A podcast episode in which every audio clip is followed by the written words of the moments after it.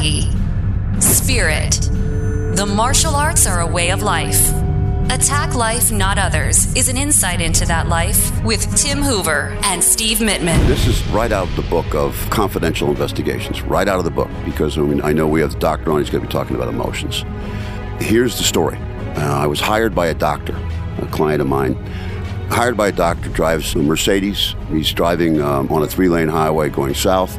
For whatever reason, gets distracted and he cuts off a man in a Chevy Silverado unknowns to him. He cuts him off. The next thing you know, this Chevy is in front of him and drives him into the last lane on the right hand side, stops him, pulls right in front of him, and stops him in his tracks. The male in the in the truck gets out. He comes over with a heavy pace. My client did not release his seatbelt, kept the seatbelt on. He did not lock the door. The subject who was driving the truck came over, pulled the door back, grabbed the guy by the tie, cocked his right arm back, and was just about ready to fire one off. And all of a sudden, his eyes glazed back, and he could hear his wife screaming. His wife was behind him, screaming, Stop, what are you doing? Stop, stop, stop, what are you doing? At that moment, he kind of shook his head and let my client's tie go, released his right fist, and looked startled and walked away from the Mercedes, got in his truck, and sped off. My client was able to get the license plate number, and that's when I was called in. I tracked down this guy and met him at his house. We resolved everything, just put it that way. But he told me that he couldn't see anything else but anger. And the reason I'm bringing this up is that all of us need to pay attention to. We talked about focus, and that focus matters, and how hard it is to focus on happy things, how hard it is to focus on things that are going to make us better, how hard it is to block out the noise that interrupts our focus all the time, Steve. This guy, this is who you're going to be dealing with in our real world who is angry. Angry is so linear and so focused that nothing else gets in the way. Right. All distractions are eliminated. The only thing that he could hear from a faint distance eventually brought him around was his, His wife's, wife's voice. So when you think about pure focus and you think about the ability to focus, next time you want to sit down and focus on a test hmm. or you want to focus on improving your skills, playing tennis, martial arts, and then you think about all the distractions that are hitting in the head and how maybe you're only 60% there, 40% there.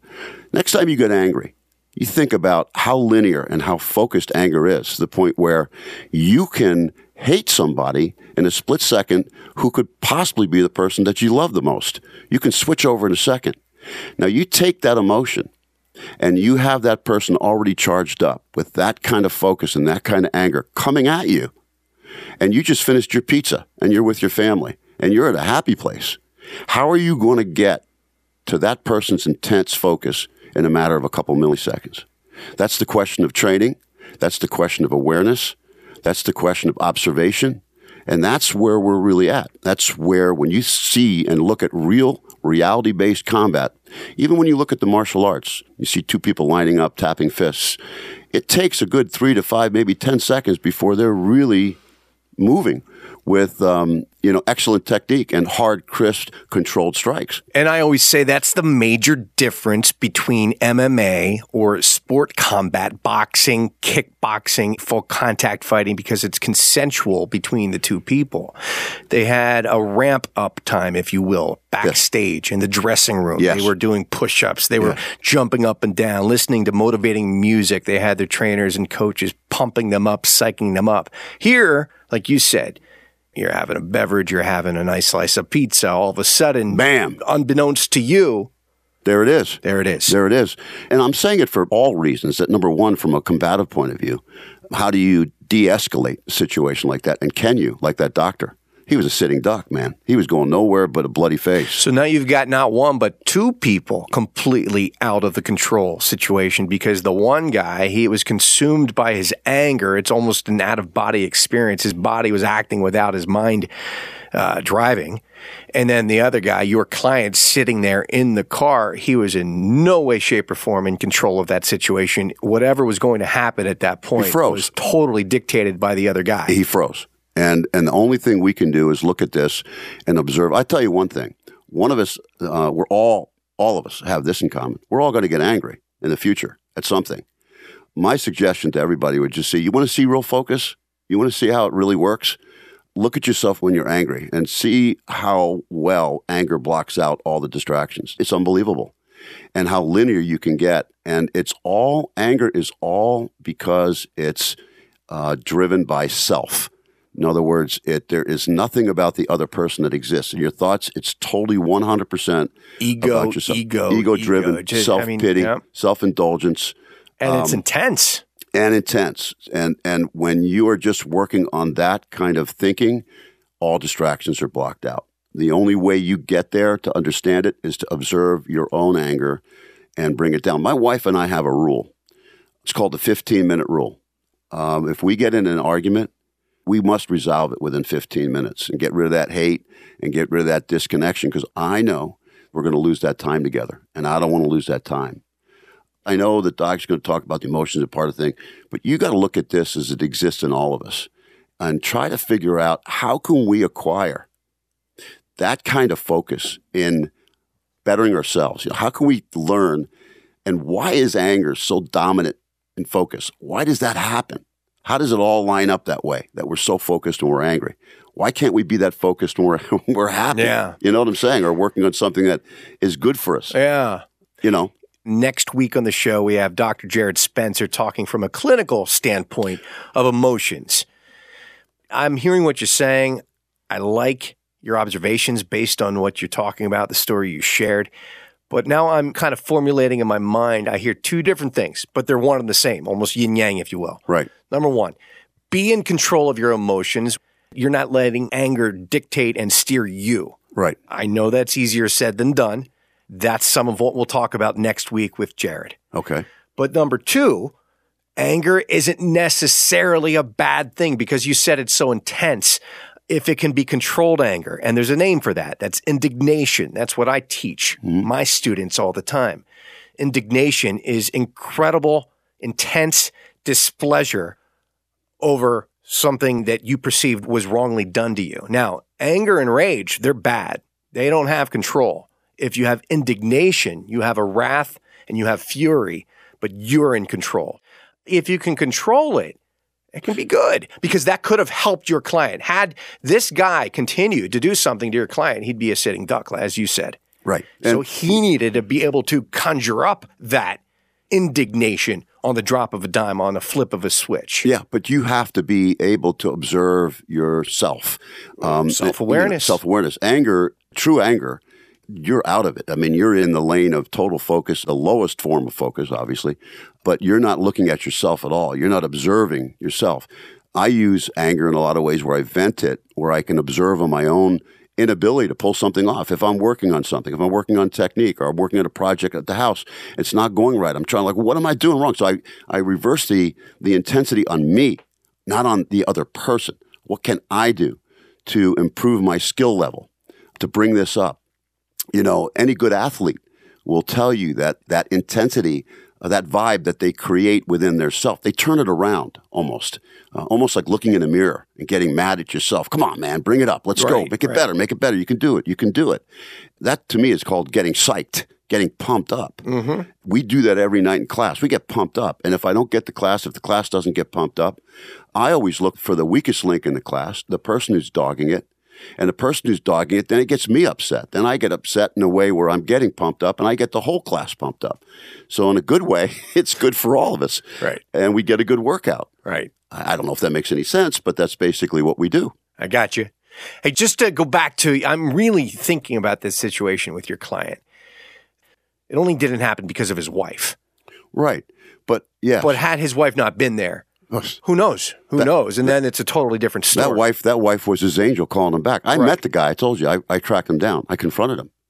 The nicest guy you ever want to meet. I mean, I was prepared. Let me tell you something. I went over there, pulled up, studied the house for a while, surveilled it, staked it out, wait for he got back, watched every movie made, and then I approached him. I did my observation first. And when I approached him, I still wasn't sure he's going to flip the switch. He was the nicest guy.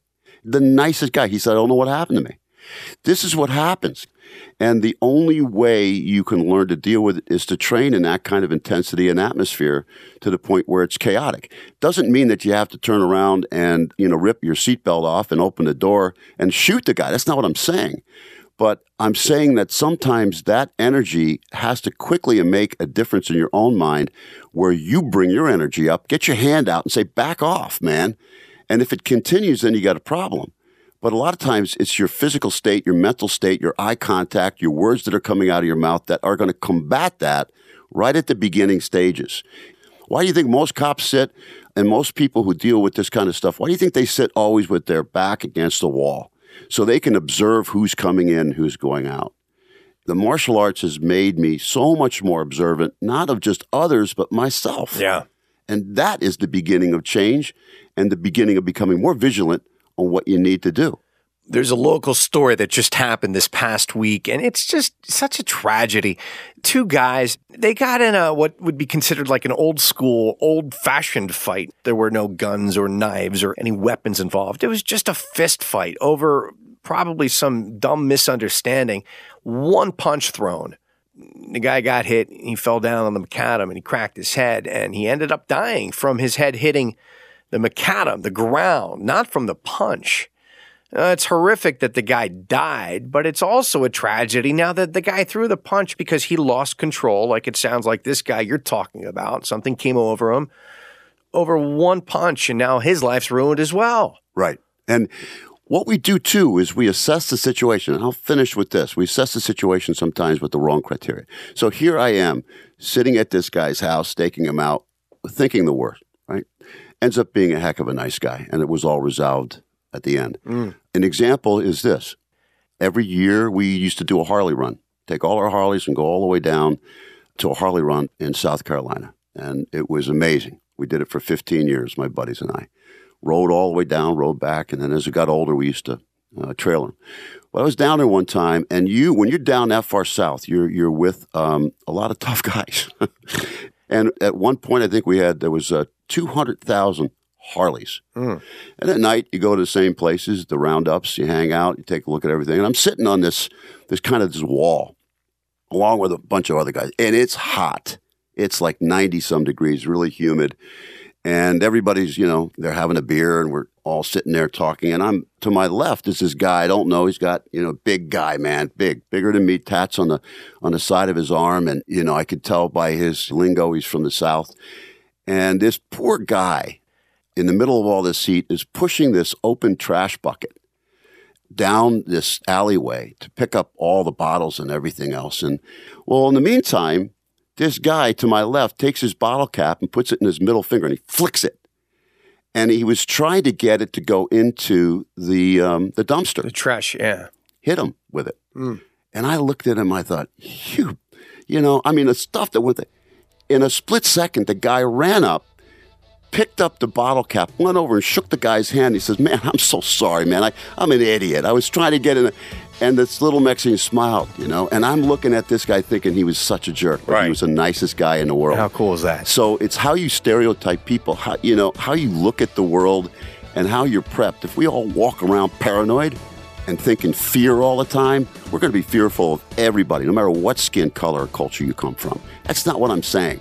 I'm just saying be alert, be observant, on your own feelings of how this all conjures up and where it's directed and fix it and become better by working at it. Well, what you just said was basically worry about yourself, not others, and that comes down to self-awareness of your mind, your body, and not self-indulgence. That's right. And what that is, that's this show. Yep. What do we call the show? Attack Life. Not others. Not others. Yeah. Good way to end it. Thank you. Thank you for listening to Attack Life, Not Others. Subscribe to our podcast.